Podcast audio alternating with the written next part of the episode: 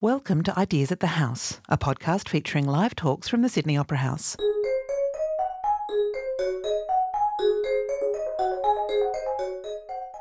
Welcome to the James Jones Sutherland Theatre at the Sydney Opera House. For today's discussion on Australian food, I'd like to begin by acknowledging that we're on the site of one of the earliest middens representing the traditional food culture of Australia back to the earliest times. I'd also like to acknowledge that we meet on the land of the Gadigal people of the Eora Nation and pay my respects to their elders, past and present. We all in Australia know Bill Granger. When I say his name, you probably already have an image of him in your mind, and perhaps it's an image of scrambled eggs. I'd like to introduce Bill today, however, in the words of others. Apologies in advance, it's a fairly long introduction, but people have said an awful lot about him. Nearly 20 years ago, the New York Times wrote about Bill's scrambled eggs, that they would stack up against all comers, including the likes of Julia Child or Michel Guérard, one of the founding fathers of French Nouvelle Cuisine.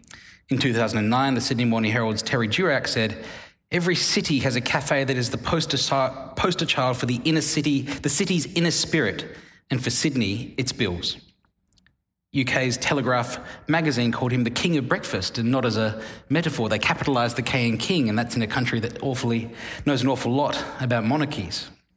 In 2016, Condé Nast wrote that Bill launched a whole new style of eating in Australia. The New Yorker said that Bill Granger is the restaurateur most responsible for the Australian cafe's global reach. But I think in 2019, the New York Times perhaps said it most simply. It said, Bill Granger reinvented the image of Australian food as seen from abroad. Bill's eponymous cafe brought us corn fritters, ricotta hotcakes, honeycomb butter, of course, those scrambled eggs, and one dish that has now become perhaps even more ubiquitous. And for that, I want to take you back to 1993. It's a fair while ago. Rodney King riots were going in Los Angeles. Sleepless in Seattle was the top of the global box office. Monica Seles had been stabbed by a spectator in Hamburg. Mandela and de Klerk dismantled apartheid in South Africa, and they won the Nobel Peace Prize. Yet something perhaps not quite as momentous, but equally interesting, was happening just a few kilometres away from here in Sydney's Darlinghurst. The man on my left, Bill Granger, put avocado toast on the menu at Bill's. Bill, welcome to the Sydney Opera House. Oh, thank you, Adam. In your new book, Australian Food, you talk about how your kids sometimes roll their eyes when people say that you invented avoca- avocado toast. Hmm. But did you? I don't like the word invented. I think um, there might be a lot of people in Mexico who might um, put yeah, avocado on bread before me. But I think at Bill's, it popularised the idea of going out for breakfast and having it. And I think, you know, it was an upgrade for me on Vegemite toast, right. which I love being an Australian, having that savoury breakfast. You know, avocado toast has certainly had a moment in the in the thirty odd years since uh, since that time. But before we get to that, let's talk about the empire. Let's talk about Bill's, not just the man, but also the the. Would you call it an empire? No, it's I don't know. They're just my restaurants. They're home. It's quite hard with the restaurants. Every time you walk in, and I was in um, the Darlinghurst restaurant this morning early before we opened, and they're also personal. They're like an extension. They're like rooms in my house. So yeah. How, how many how many rooms are in that house right now? Oh, 19. 19. Yes, Spread 19. across Australia, Japan, Hawaii. New York, Hawaii. Yeah, and London and Seoul. That's incredible. Yeah. And, and would you, I would say, perhaps not unfairly, that you're, a, you're, you came to becoming a restaurateur through a fairly unconventional path. Oh, absolutely. I yeah, I had no thought of going into the restaurant business. My family were shopkeepers. Um, I was born behind a butcher shop. My father had his first butcher shop, I think at 22 or 3. And we lived behind there. And I remember the sawdust on the floor. Um, and shopkeeping was very much a part of my life. My grandfather had butcher shops, and I'd walk in, and I always remember I love the social nature of it, the camaraderie with the, the butchers that have a chat. You know, there would always be silly jokes. Butchers have a sort of secret language. and then the customers coming in. And I went to art school thinking yeah. I'd wanted to do something creative. I started architecture in Melbourne. Um, it was too disciplined for me. I was just too structured. It wasn't me. And then I went and studied art in Sydney. I moved to Sydney and studied art and started working in a restaurant part time. And that was it. I fell in love with the restaurant business. How, did, how do you then make, you know, I'm sure there, there is a lot of uh, art students out there that don't make the leap from art student to restaurateur. Well, how does that spark hit you? You know, you you walk into Darlinghurst and you go, "That's the building we want to open." What will become one of the most, most Oh. iconic cafes in the world? It definitely wasn't the building I went like that. It was the only building I could get. I'd tried a site in Ultimo. I tried to get near the ABC headquarters. I was about to move down there. And then I'd tried one in Bondi, and no one would rent me a space because I was so young. And the site we eventually got, or I eventually got, was in Darlinghurst. And the man who owned it had bought this building. He was got to set his girlfriend up in a little cafe in there. And they'd broken up, luckily for me, and it had been empty for a year. And I got it for $250 a week because he was desperate. Wow. Yeah. And that's, yeah, that's the only way I, yeah. So that didn't last too long, but it was a great way to start. Let's talk about Australian cafe culture a little bit because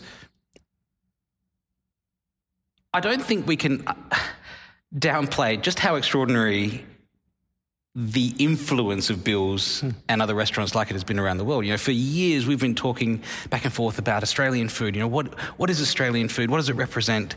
And for all that time that we've been having this discussion, you've been opening restaurants around the world on the basis that they are serving Australian food. You know, you can go to New York, Los Angeles, Tokyo. These days, young people that go abroad from Australia are going abroad to open cafes hmm. to serve flat whites. If you if you go to China and order a flat white, you order a ao bai, which means Australian white. You hmm. know, a lot of that is due to, to Jackie Yuen and then the, the Wagas chain over there. Do you think Bill's was one of the first Australian cafes?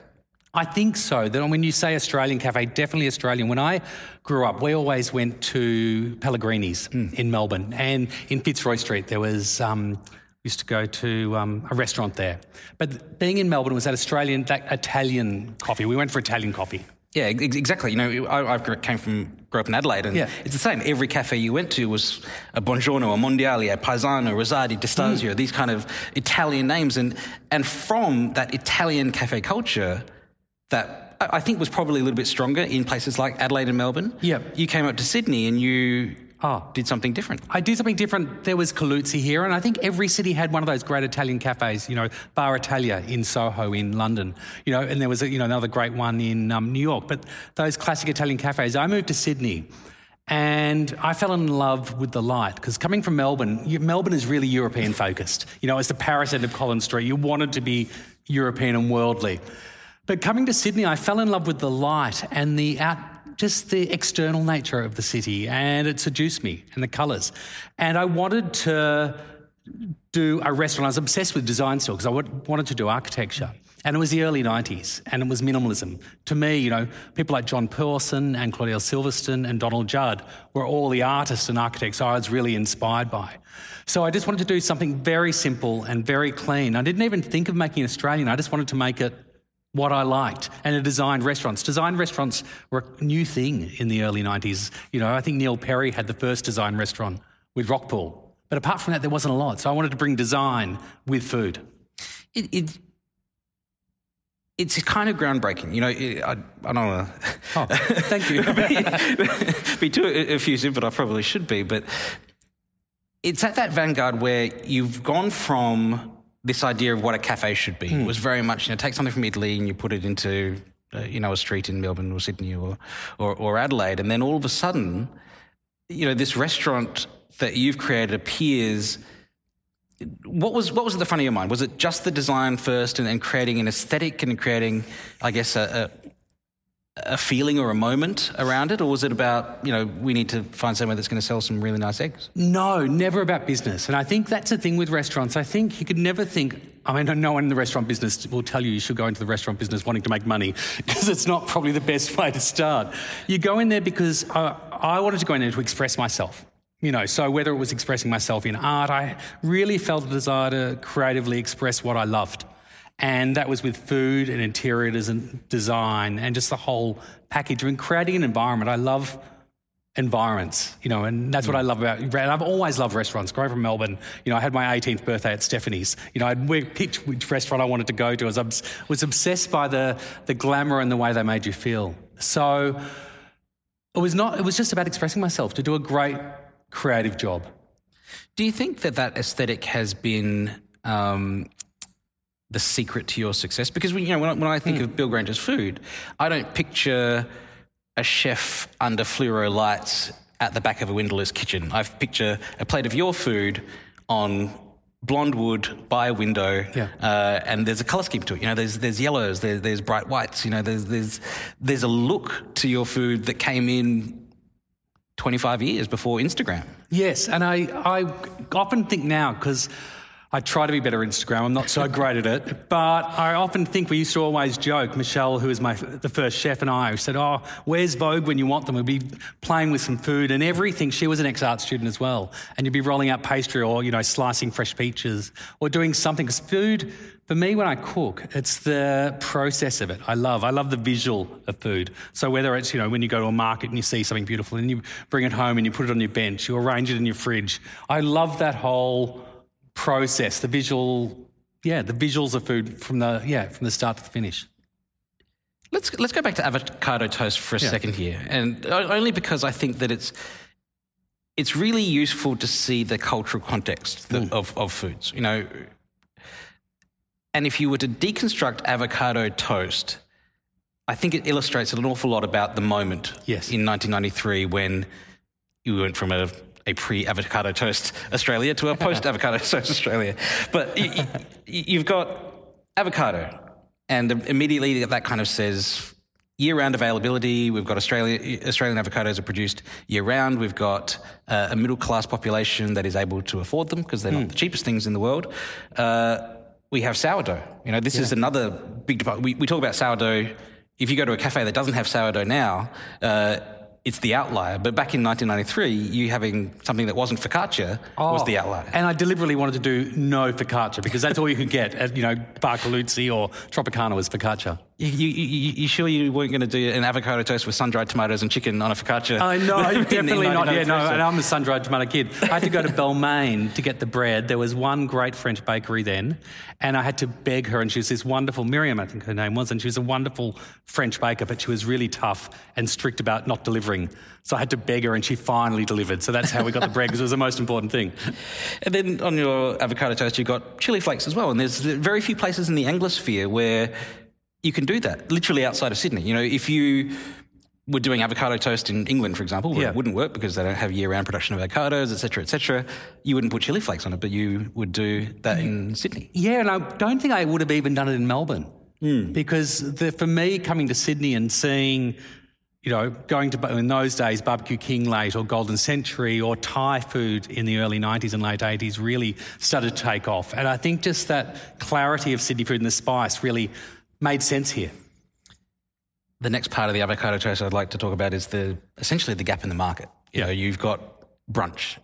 You for brunch to exist, you need to have firstly people who have the time to have it. So hmm. generally, somewhere somewhere like Darlinghurst, you've got young families or couples or singles who for whom going out for breakfast at nine o'clock is too early. Probably can't wait for a 12, 1 o'clock lunch. You know, the, it's a dish that kind of suits the exact location of that very first build. Yeah, in the early 90s in Sydney, it's a very different city now. Sydney was quite bohemian, especially in Darlinghurst. It was still, I went to City Art and then, you know, did classes at the National Art School, and there was lots of creativity, and it was a very artistic, creative area. So we had, you know, Baz Luhrmann at the time had his um, studios up the road or his offices up the road. There was just great people around. So lots of creatives who didn't have to work a nine to five, who'd be freelance, designers, all of those people. They were the, and in a way, the, the original idea of people working remotely.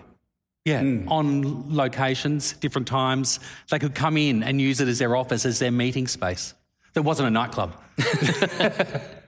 And then uh, there, there's also this idea of casualness around it. You know, it's not a fussy dish. None of the food that you were serving at Bill's back at that stage and, and uh, still serving today is particularly fussy. It is things that people want to eat avocado on toast, scrambled eggs. How different was that in 1993 to the idea of what a restaurant should be? It's quite interesting. Casualness was something that came when I moved to Sydney. I remember coming up for the weekend. I was 18 or 19 and coming from Melbourne. You know, Melbourne is, and I'd worked at a department store called George's in Melbourne. And Melbourne people really prided themselves on their fashion and their look. And I came up in a shirt and a pair of trousers. And someone said, You can tell you're not from Sydney. And I think with, in moving to Sydney, I think within six months, all I wore were white t shirts. And I remember going to America on a big trip to look around. And I bought packs of white Hanes t shirts for about $3 each and just lived in those. And I think Sydney was the casualness, and that felt quite Australian.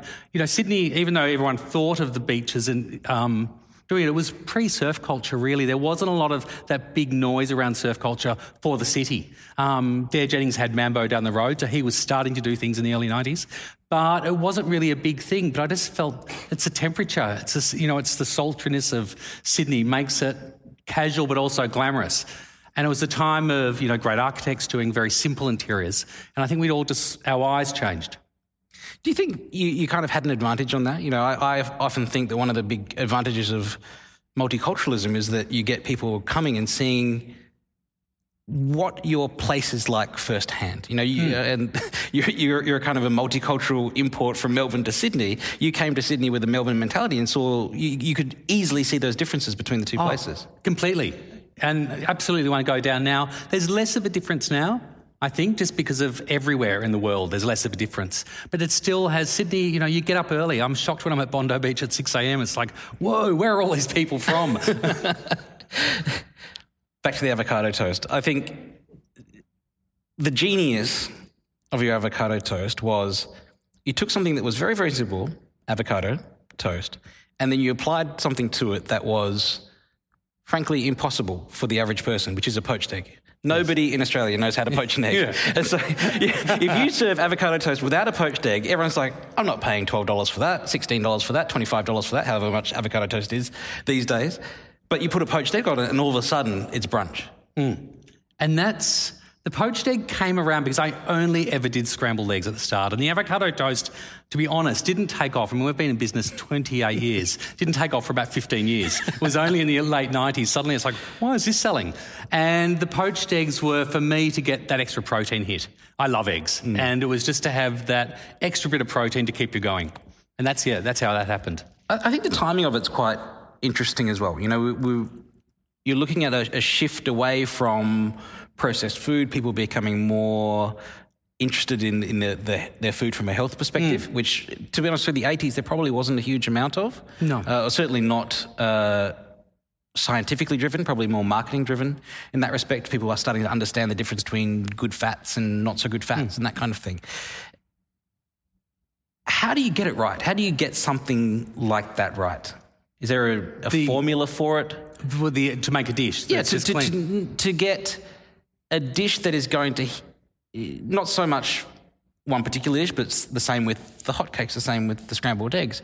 How do you get that to resonate with an audience? If you were serving just Darlinghurst, yes. for example, you can know everybody who walks into the your shop by their first name. How do you get a dish to resonate that is going to work in inner city Sydney, is going to work in Tokyo, is going to work in New York, is going to work in London? Well, it's interesting. I think with signature dishes, and uh, they're often, I think you ask anyone, they didn't know they were going to be signature dish when they started. They just happened, and suddenly it's your customers who tell you what they love.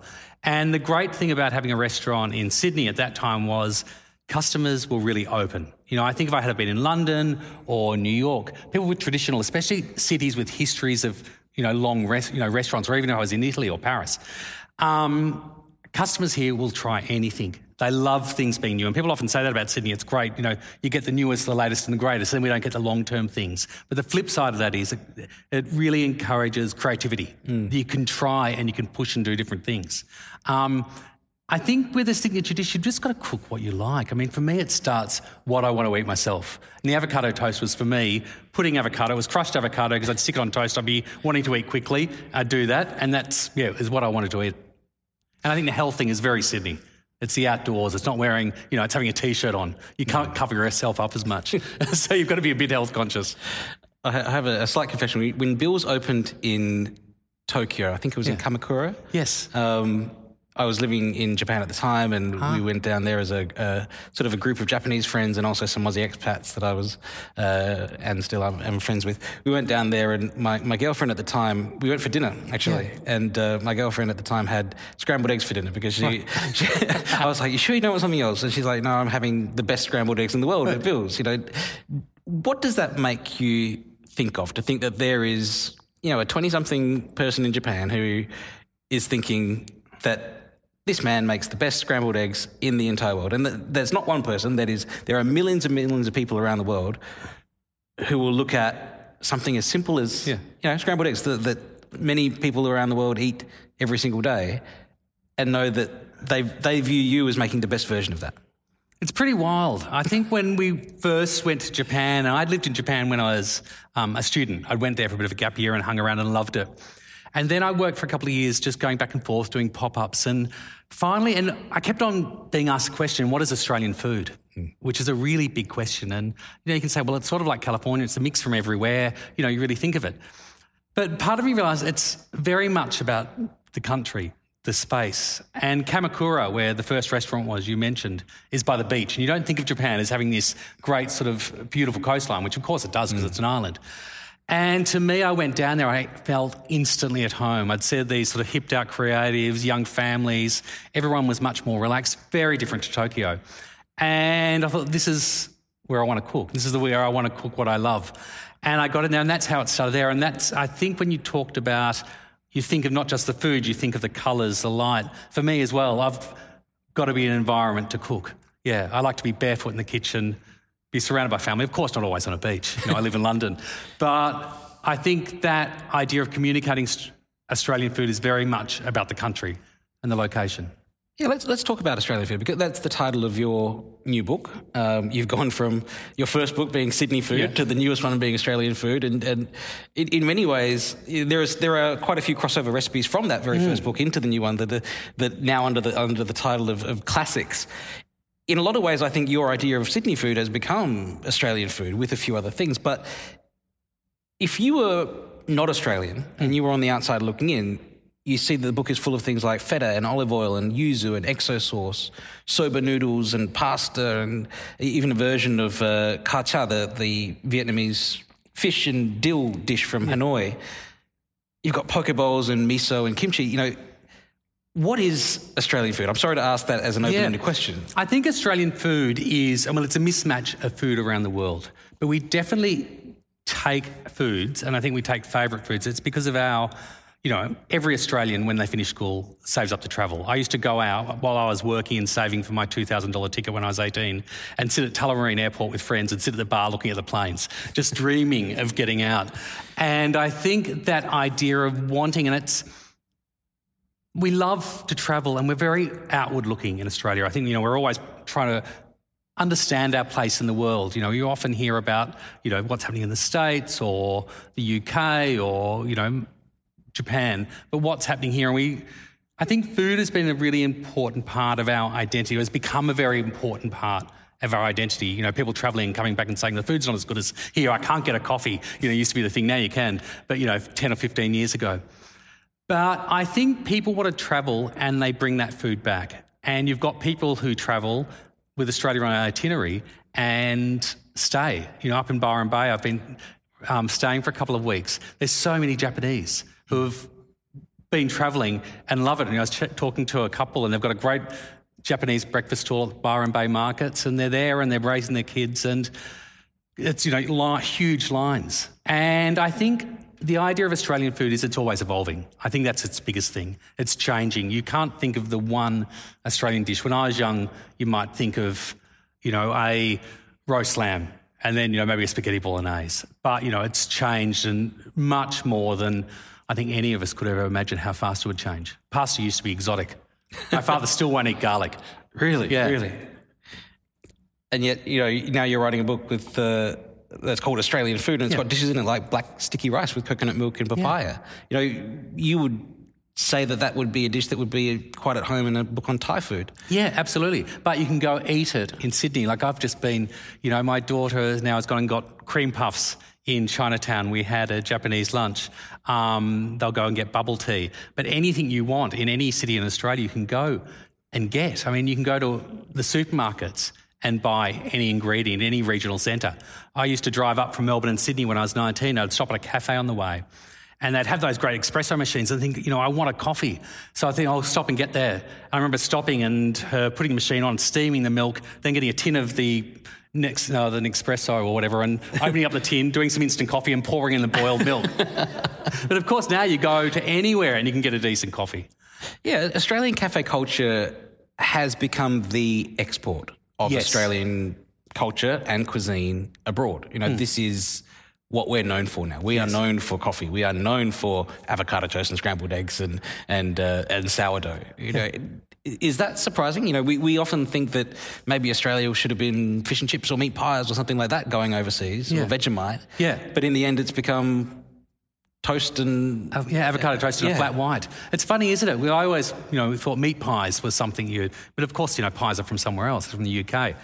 But I think it's interesting opening a cafe, and we've exported like you know Italians with pizzerias or uh, Chinese with you know barbecue restaurants. We've exported a lot of people, and what is so good about it is that non-trained people can do it. So you'll often people find people who own cafes have had a life change. I opened, I'd never really worked in a restaurant. I worked in one cafe and I opened up and I could make coffee, I could make a sandwich. So I sort of winged it and I was a decent home cook. and that's how I did. And I think with most cafes, people, there's not a lot of opportunities now. People used to have a lot of small businesses, a lot more small hmm. businesses. But cafes are still you know, a great small business. They're a great thing you can open without a ridiculous amount of money, without a ridiculous amount of training. I think with restaurants, everyone thinks they can do every part of it. You wouldn't think I can go make a speedster bike. I, I know how to do it. But everyone looks at a restaurant and think, hey, they can make coffee, they can cook, they can serve people. I can do all of that. Do you consider yourself a chef? No, definitely not a chef. Um, I think of chefs as, I mean, I wouldn't insult chefs with saying I'm a chef. I'm definitely a home cook. I um, was a good home cook and I loved cooking. I was, I cooked for my family. I had a, you know, a broken, slightly dysfunctional family like a lot of people. And I found cooking was definitely a way of pulling in the family or creating some focus or some connection um, with food. So I cook very much for taste and because I like it. I like to eat. I think in Australia we- we've, in some ways, become a little bit. No, not just Australia. The the Anglosphere in the world generally has become a lot more concerned with chefs and, and hmm. chef culture, and in some in some cases, celebrity chef culture as well. You know, even something like Michelin, or which historically did not look at chefs at all, who was only looking at individual restaurants, is now talking about chefs more than it talks about restaurants. And World 50 Best, obviously, is something that is, again, supposed to be about restaurants, but is talking about chefs. Yet, the people who you would say are the most influential when it comes to shaping the way people cook hmm. Are cooks. We look at people like yourself, Maggie Beer, Nigella Lawson. Um, what do you think is that kind of difference between, I guess, a chef and a cook? And how does that impact how people cook at home? I think when you're a chef, and I think of a chef as being very much a beautiful crafts person who's creating a dish, a dish not unlike an artist, um, for self-expression, to do something because you're feeling it. My, uh, one of my daughters loves cooking like that, and her cooking's not about feeding other people emotionally. It's about creating a beautiful. It's a creative expression. I think for cooks, it's the focus is definitely about what do people want to eat. And I think maybe that's been a successful um, attitude to have in the restaurant. Um, that what do people want to eat? How do I make them feel good? You know, my biggest thing is in a restaurant when you put food down and when someone goes, "Oh, that looks amazing," or "I want to eat that," or "I take a photo." It makes people feel good, and I think cooks usually cook for an emotional. Um, you know, emotional feedback. You know, maybe we're a bit more needier at, um, as, you know, cooks. I think of, you know, uh, Ruth Rogers in the River Cafe is another great cook, untrained, but is really good at making people feel welcome. Even Jamie Oliver is hmm. really, he trained for a little bit, but not a long hmm. time. He's definitely a cook. He approaches it because he wants to make people happy with food. And I think that's probably the biggest difference. Your new book is when you look at the makeup of the recipes, hmm. you know, you have some of the classics in there that, that go back to the very beginning, but what I see when I look at the lineup there. It's very forward with vegetables, Asian influence, Middle Eastern influence, uh, Mediterranean influences. Certainly a lot less meat than you would see in you know a cookbook that you might have written at the beginning. Yeah. How do you see Australian food changing? I think the world's changing. And it's quite interesting. You know, time and trends and things shift. And I think definitely knowing where our food comes from and the safety of it and the traceability of it will become more important. You know, I think with, you know, bugs, we've been very lucky in Australia. We haven't had big food scares, say in Japan with they've had you know dumplings that have been poisoned, or in um, the UK with um, mad cow. But I think knowing where your food's from and caring about health will become more important. And I think you're seeing that with chefs. You know, in the last 20, 30 years, writing where things are on, from on menus is um, you know really normal. And I think you know restaurants do lead the, the trends with food. They set the standard, and I think people will be more interested. I think that food needs to be delicious, but people will be wanting to, as we know the world's recipes, and let's face it, we've gone through everything. There's not a lot to discover. It's about creating your own, and what I try to do is create my own versions with a very minimal, simple cupboard, because I am a simple cook, but just how to work out to get an interesting flavour with as little to do with it as possible. What's at the centre of Bill's, both person and restaurant, as a philosophy about food? Is it, is it about simplicity? No, it's about community. Yeah, it's about people. So in the restaurants, um, and we have well, our restaurants, and that's what was very difficult with COVID because as a restaurant person, we're very, it's quite paternal. You look after your teams and your staff, and it's a big family, and you look after your uh, customers and you're looking after people every day. If you don't, you're only looking after, you can't look after yourself because no one wants to go to a restaurant that's all about the owner. That's boring. It might be busy for a minute, but it doesn't last. So for me, that's really important. At home, it, for me, creates a balance for the family um, well, balance a base for the family. And it's a way when we're busy, all coming together. And as my girls get older now, coming back and rejoining and having that time around the table. And it's, connect, it's connection, is what food does for our family. You, you as I do, uh, we both have three children. Hmm. Yours are a little older than mine, but um, you still cook for your family, don't you? Oh, absolutely. All the cooking. Um, I do everything. My girls are really busy at school. Um, my eldest is first year university or second year now, and my younger ones are in the last couple of years of school. So they're busy. You know, they're mm. really, really busy, and I want to support them as much as I can. And for me, cooking, I've got to say, when I come home, I try to shop, you know, every second day. I like the switching off. It's my downtime. Mm. And cooking, as everyone would know with COVID, you get better. The more you do, the quicker you get, and the more, yeah, you just get a lot better at it. So I just like the time. And I like to sort of, you know, go in and make a dish. And sometimes I say, oh, I'm so tired, kids, can we get takeaway? And it's a joke in our house, no one ever lets me get takeaway because they said you've spoiled us.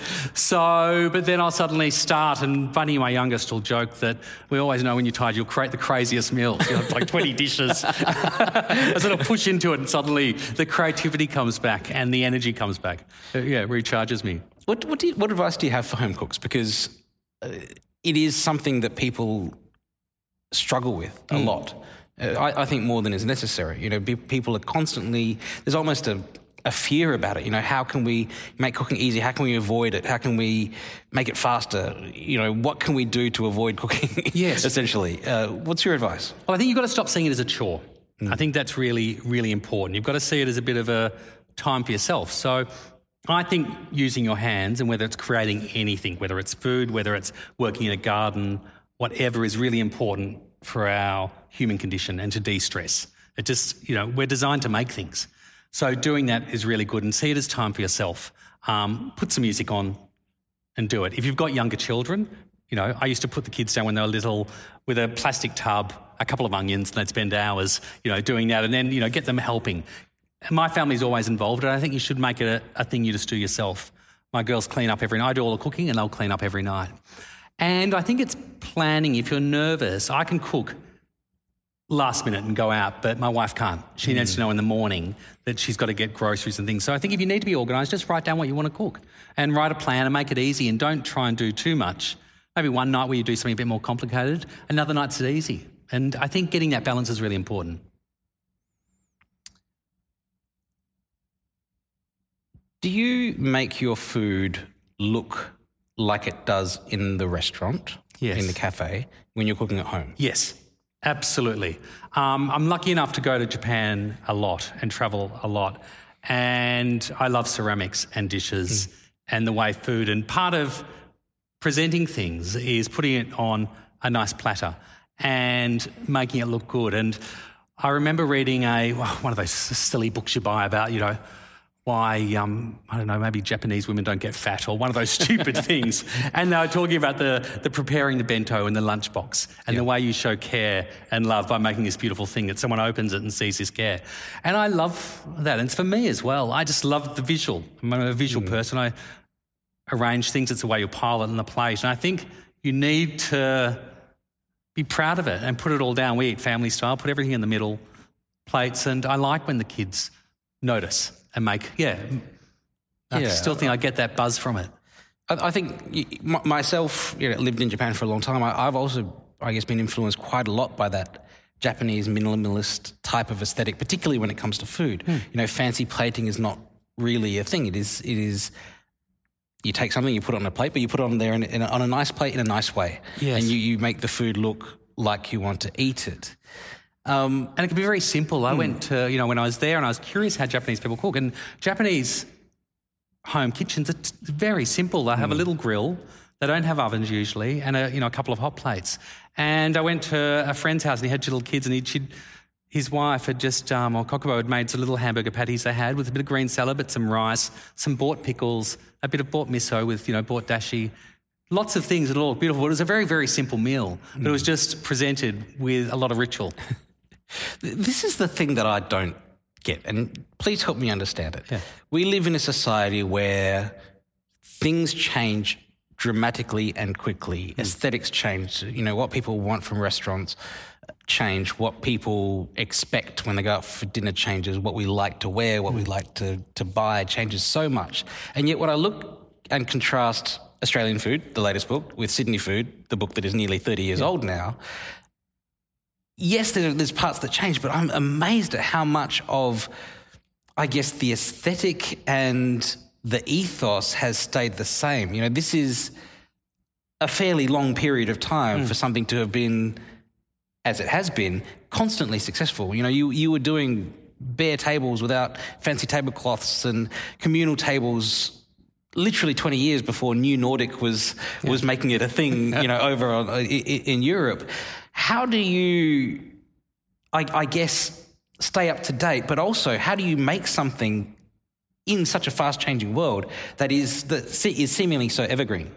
I think you've got to be you've integrity is really important and doing what you love and not looking and thinking what the market wants. I think you can't really guess a market. I think you can hmm. just do what you like and hopefully there'll be enough people. Someone once told me that if you know the first 100 customers in your restaurant, you've got a business. And I think that's a really good thing to remember that if you know 100 of your friends and extended friends and you know family or work colleagues that will come in and you're doing what you love, it's really, really important. And the River Cafe is another one that I go there, and it feels so contemporary. It's this room which is, you know, bright blue carpet, incredibly simple.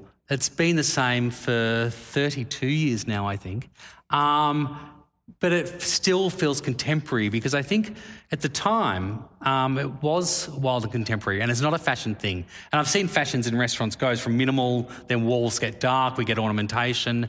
Um, now restaurants are so designed, they're like theatre sets. I'm sure we're going to go back to simplicity soon enough. But I think if you do what you like all the time, that's what keeps it current. But I think people know integrity. And if you've got, you know, the great European restaurants that have been there for 100 years, um, the great Italian trattorias, they don't change. You know, they're beautiful, they're comfortable, they're great interiors, but they're not necessarily fashionable. And I think you've got to be careful about making things fashionable, especially in a fast moving world with Instagram where things are just zoom around in a minute. There, there, there is a difference though with Bill's because those, you know, those great Italian and, and French restaurants they stay in one place, but Bill's is something that you've managed to take and, and transplant from Darlinghurst to Bondi to Kamakura to, to London. You know, how did, how much of Bill's is percentage wise Yeah. great food? How much is a lifestyle, and how much is, I guess, brand Australia or brand Bill Granger? Bill Granger. I think the big one is service and people. That's probably for me the most important thing. The team, because obviously I can't do everything. Mm. You know, I learned very early on. Once I had more than one restaurant, I couldn't do it all. So it's the people. Interiors are really important because they transport you. So I want to transport people when they come. It's almost, you know, in Japan, it was that idea of going into a holiday. You, you buy a life for a minute. And I think what happened in Darlinghurst, people had come and someone said to me, or I read something, someone had written that you have a fantasy Sydney life for a minute. And we have a lot of tourists who'd come and they'd come every morning. And I love that when I travel. I'd find a cafe and just go there every morning because it anchored me in my, and I felt like a local. Mm. And I think what I try to do is to make a space that people want to go every day. Um, I do, you know, mm. depending where I am, I go to the restaurants every day and I sit at the bar and, and have a coffee and I just love them. I love sitting in them.